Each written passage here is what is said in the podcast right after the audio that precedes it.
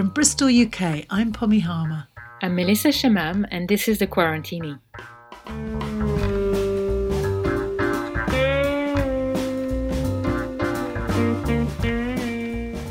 We've been bringing you this podcast for a whole year to keep your spirits up. In each episode, we celebrate ingenious responses to the virus. We have in depth interviews.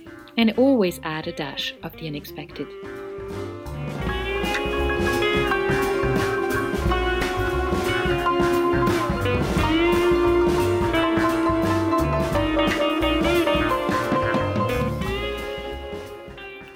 Mostly music like this song, Hot Flu by the Old Bones Collective.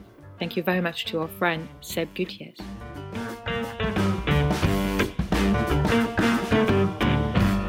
Hello and welcome back. So, coming up in this show, we have a roundup of creative ideas from around the world. And of course, we have our favourite music tracks, and very excitingly, this time we have Lady Nade.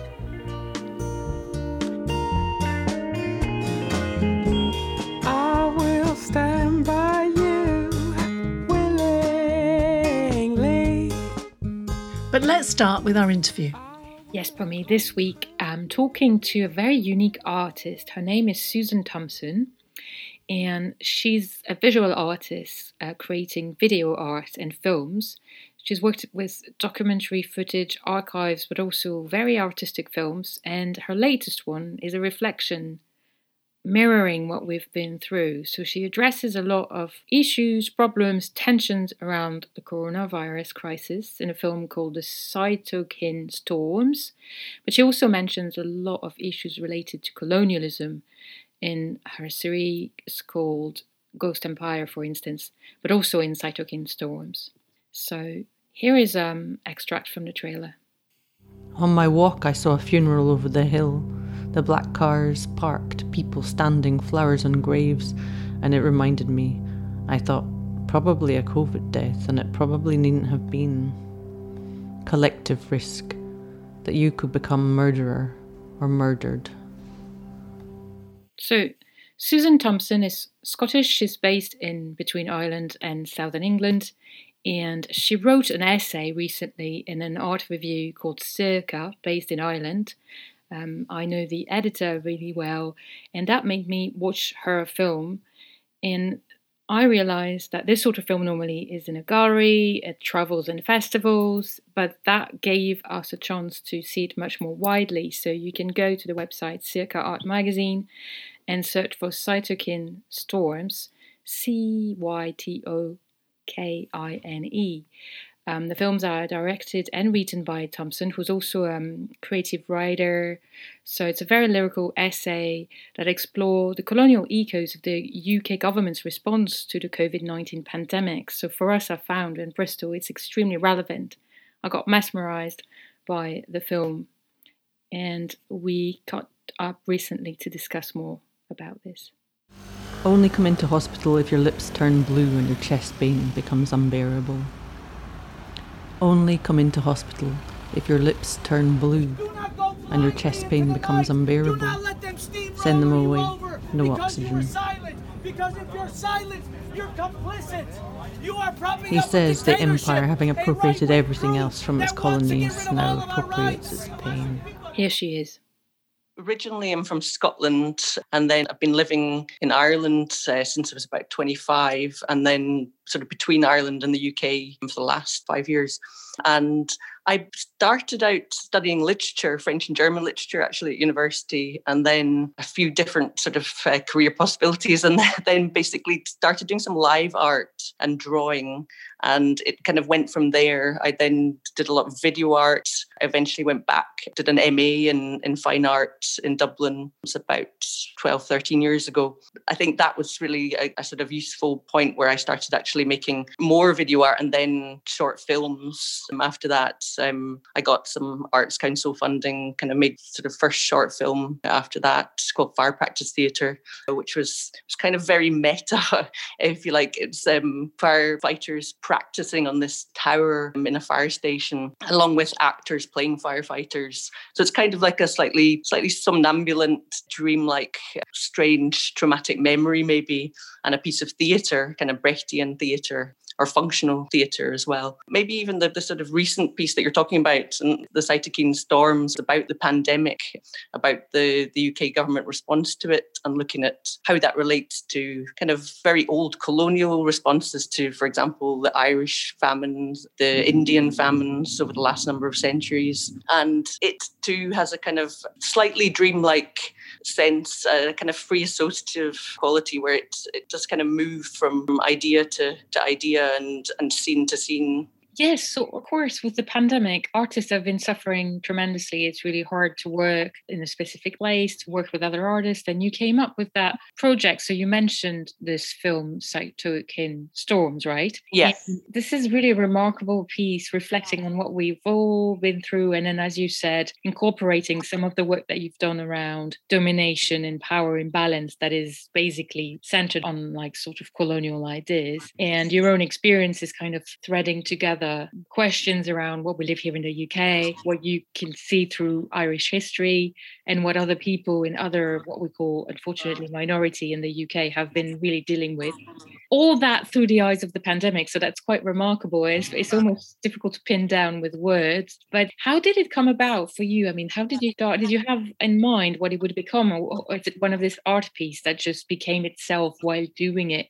Yeah, it was partly a film that that could be made during lockdown. Was sort of part of the proposal. Really, it was something that, that had to be made either with quite simple new material that you could actually film, or obviously using archive, and that was what what occurred to me that suddenly I kind of realized that I had all this filmed material that I'd just collected over the years. I don't really know why I'd collected it. You know, I'd gone to demos, I'd filmed things, whether it was for the prorogue of Parliament or whether it was sort of water marches in Ireland or you name it. You know, I'd, I'd filmed them, and uh, I mean, along with other pieces of footage too. But I started to think about the body and about space, um, and you've got these thousands of people there, you know, all sort of squashed together some of the time, and then you've got sort of some lockdown, sort of silence, and, and very few people. So I was thinking a lot about space and the right to protest and sort of who can take up space. And I was thinking about Me Too, and I was thinking about, you know, sort of wild animals coming into human space that are humans sort of um, encroaching into their space, really, and uh, kind of this being part of the problem in terms of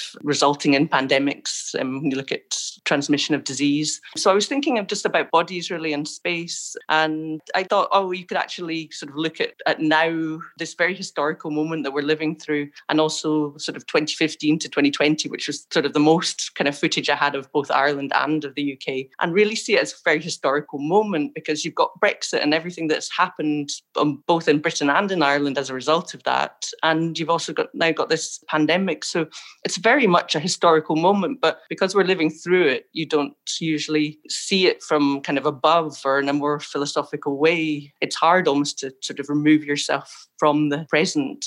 And so, yeah, and I just wanted to create something a little bit more lyrical, a bit more poetic, really, again, to really just express a lot of the anger and emotion and, and upset that I felt about how it was being handled, the kind of sociopathic attitudes that sometimes seem to be, particularly amongst sort of populist nationalist governments, and uh, the UK government seemed to have some of those aspects. It might not be the, the worst one, but it certainly it wasn't the best either. Yeah, it was it was a way to express that with the materials I kind of had in the cupboard, so to speak. Really. Definitely. So, of course, we encourage our, our listeners to watch it, and we might play a little clip. But also, um, I mean, it feels in, um, incredibly almost um, like a serendipity with all these questions in the air. And we also mentioned Black Lives Matter. But one more element that's interesting is that you would probably normally show this film in a gallery, um, probably in Ireland where you're based, and and that year gave you an opportunity to to address it online, for it to be shared on with by different art magazines on their websites. So it's also another way to relate maybe to your audience and to create a dialogue or or to get some feedback. So how has it impacted your life to be able to share your art differently as well? Yeah, that's an interesting question. I mean, um, normally I would submit it first to film festivals, actually, and then maybe show it also in galleries and then universities. So, in a way, showing it online has been really very immediate and very good. I think maybe it'll be interesting for me to see sort of mid, mid to long term how the film kind of pans out doing it this way, because in a way it excludes applying or showing it in a lot of film festivals if you've already shown it online. So it slightly closes down that avenue, but maybe it opens up some more interesting possibilities as well. Um, and I'm hoping that it will still be possible to, to do some of those more conventional routes, but just a slightly different way of getting there. Because I think the, the subject matter did suit it being immediately viewable for people and to see in different places online. I think that was right. That definitely adds a larger audience as well we, the Quarantine podcast, are based in Bristol for many, many reasons. And we have had this sort of echo of all these battles. Bristol is a city that's very easily fired up against anything too conservative or any government mishandling of uh, social events. We had a lot of protests recently last year for Black Lives Matter, this year for, as you said, woman protection, but also kill the bill demonstrations. So all these elements seem to be like following a natural flow through all your films. Because I, I, I need to mention you've already worked on other colonial problems with films in Cyprus, in Ireland, and also dealing with responses in sort of di- different groups in society, including sexual minorities or LGBTQ plus. How do you? Yeah, yeah. There is this uh, sort of post-colonial thread thread that's running through basically all really of my work in the last um, well 10 years i guess um, so the, the ghost empire trilogy I made film about Singapore, Northern Cyprus, and Belize. There were court cases, constitutional challenges, and one challenge to the European Court of Human Rights for Cyprus that were challenging the anti gay laws there, that were all British colonial laws.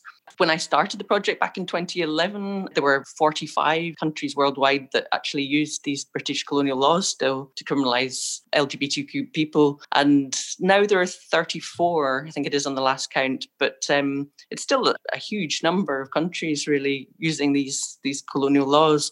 So that was very much a labour of love. There was for Arts Council films, but it's been a huge project really. I'm just finishing at the moment the third film on Belize there's this this kind of interest in the kind of almost different time zones that that seem to kind of occupy the same space. So you've got this history kind of in the present tense, really, in the sense of these colonial laws. And in the same way, in the Cytokine storms, you've got this old colonial attitudes that's still somewhat there. So, yeah, I'm, I'm very interested in that, like you would find in a sort of your own unconscious, that where time just doesn't really seem to exist in a chronological way. It just exists in a, a sort of melting pot of memory and different time zones all at the same time. Yes, that's very interesting. It, it, makes me think of Carl Jung and the way he said, you know, that society has its own unconscious, right? The collective unconscious. Yeah. And you're digging into this almost as if you could see some of the ghosts that most people don't have the sensitivity to perceive and it comes through. So you're originally Scottish and you live in Ireland. Uh, do you have plans to show more of your work in the United Kingdom? I've been showing the work uh, both in, in Britain and in Ireland and, and also elsewhere, quite a lot actually in Mexico and Mumbai and New York and various places. Mm-hmm. And I, I showed Cyprus again last year, the Ghost Empire Cyprus, and the a, a Queer Asia kind of uh, charity event that was uh, was online, um, obviously. But but I've shown also in Iniva, the Stuart Hall Library in London, Victoria Station, a conversation I had with Belly. One minute. What is one minute? When time has now stood still. The curve of the cliff downwards. Ticket inspector. He spat in your face. A man by the sea spat towards me. All you need is kindness.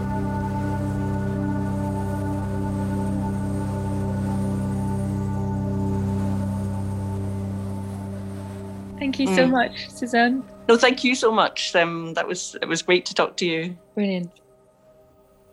That was Susan Thomson, a British and Irish artist based between Brighton and Dublin.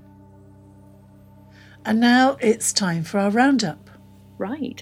shall we start in Bristol, our beloved city? Well, I'm really excited because we're in May, even though as we record, it's not like the most strikingly bright spring weather. But on the 17th of May, as you know, most of our cultural in- institutions will reopen, and that involves a lot of places here in Bristol, including venues, museum, art galleries, and they're almost ready. Uh, I wanted to name a few events as well. So, the Bristol Photo Festival has got an uh, inaugural series of exhibitions that will begin as early as the 15th of May all around the city, and then they'll have more events in some of the venues. Uh, Upfest or a very famous internationally recognized street art festival is also scheduled for late August, but as soon as mid May, they'll have the new murals popping up all over Bedminster, which is in South Bristol for our listeners away. Uh, Spike Island will reopen on the 17th with a solo show by a very acclaimed um, artist, um, Caribbean British artist Veronica Ryan. And my very dear Arnolfini was also reopening on the 17th and will host in the summer a very anticipated exhibition by Frank Bowling, the famous painter. Finally, MShed is also preparing an exhibition, and I don't know if you knew, Pommy, about street art, and especially street art in Bristol. Uh, it was set up to be open last summer in 2020, but of course it was postponed. It's called Vanguard, and it will open on the 26th of June. And I'll talk maybe a bit more about it because I'll be part of it in some way. You're going to be part of it. That's exciting. In what way I'm not going to make any mural, I promise. Well, I can't wait to hear more about that. As we know, the COVID pandemic has forced the cancellation of many, many events, but the British Town Crier Championships will not be one of them. The criers will still gather to be seen, but not heard. This year, the competition is being held a little more quietly and socially distanced. And so the criers will go head to head with their words, but not their decibels. Great news here in Britain as well. Some researchers have got a wonderful idea, and I was you know, puzzled by this problem for so many weeks. They found a novel use for old face masks. Yes, it comes from a Cornish social enterprise. They looked forward and now they're offering this solution to HIP's blue plastic face coverings, right? They've left behind everywhere, including in our streets, by the pandemic. Um, the charity is called Waterhaul and they normally recycle fishing nets and plastic waste so the team has launched a project to melt the old mask into plastic blocks and they will be reused to make new products. And you know what? The first item, appropriately, will be litter picker.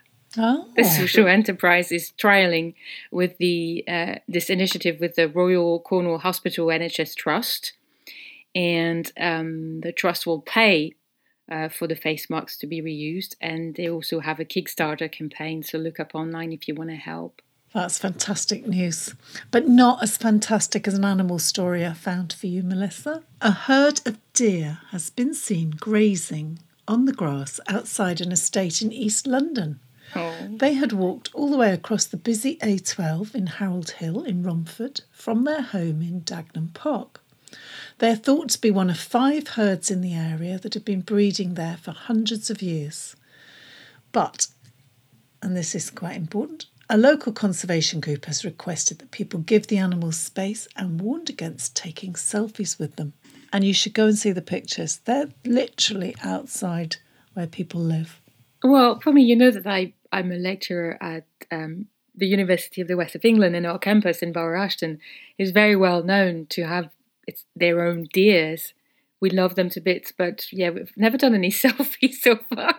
so, yeah, not on my list. Welcome, dears, in London. We know what you feel. anyway, in the rest of the world, good news from the Netherlands. Um, there has been built one of the world's first habitable 3D printed properties. So it's a house that is really like, you know, 3D printed. So it's a new technology that uh, allows to use very much less energy and material. They have welcomed their first inhabitants, a Dutch couple, and this technology and the people who put it into place say that it could slash building cost, of course, making property more affordable, but also it reducing carbon emission because actually they need less amount of cement for construction and cement is responsible for an estimated 8% of the world's CEO emissions. It's quite a lot. The professors in charge of uh, the project at uh, the Eindhoven University of Technology said that the homes were a major step towards scaling up 3D printing technology. So hopefully that will help with sustainability and affordability. That's amazing. You should look at the photo. They're beautiful. I'd love to have one. Yeah, really beautiful. And in Wales, I know Wales is the UK and we're on to global features, but a film documentary about a community coming together during the pandemic has won a European Film Award. The film's narrated by Falklands veteran Simon Weston and it follows the story of the Tredegar Task Force. It shows 15,000 volunteers in Blaenau Gwent delivering food and prescriptions, taking people to hospital appointments, and doing shopping trips for those shielding. The documentary is called Together Volunteers of a COVID Community, and it won Best Film and Best Editing of a Documentary at the North European Fusion International Film Festival. Judges said they pull together to show love and humanity at its best. I think a lot of us realise why this is so important as a film that speaks to everyone across the world that kindness can go a long way. Project manager Kevin Phillips said the stars of the show are the amazing volunteers who put the needs of the community before themselves on so many occasions. They are all truly inspirational. And this is one example of many, many stories that we've brought over the year, isn't it? Of, of communities gathering together and helping those that are shielding and those that are more vulnerable out so that they don't have to come out. It's so inspiring. It's also very heartwarming to hear that our British task forces are up there in the European film festivals. We're still somewhere together. Isn't it? And now, time for something completely different. Yes, it's our favourite part, the music, obviously. This week I'm featuring Lady Nade, a legend, an amazing voice from Bristol, a lovely, lovely woman, and a friend of mine. She's got a new single. It's called Willing and you should absolutely rush to YouTube to see the beautiful video shot in Bristol City Centre. And it's a message, a special message, she said, of acceptance, loyalty, and friendship, particularly poignant at this uh, prolonged period of separation. But it's also, of course, um, to me, it related to a lot of the disputes we had this year after the Black Lives Matter protests. And it's like this lovely woman holding her hands to everyone else and all the communities in the city to just see how lucky we are to live together. Beautiful track. I just want to add that Lady Nade will also have an album out uh, on every platform of the same name, Willing, on the 18th of June. I will stand by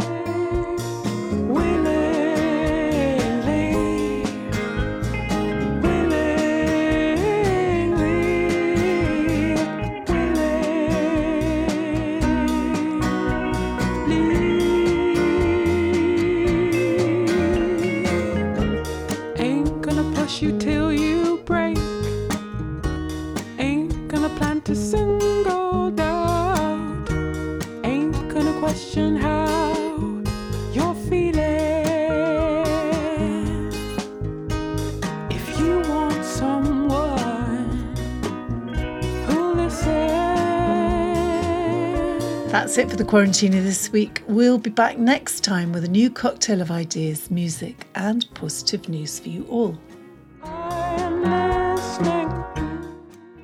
And as usual, and even though our mailing box is already overloaded, we'd love to hear from you. So do email us at the quarantinepodcast at gmail.com. I will And you can also find us on Facebook, Twitter, and Instagram. This episode was hosted by me, Melissa Chemam. And produced by me, Pommy Harmar. Thank you so much for listening. And stay safe.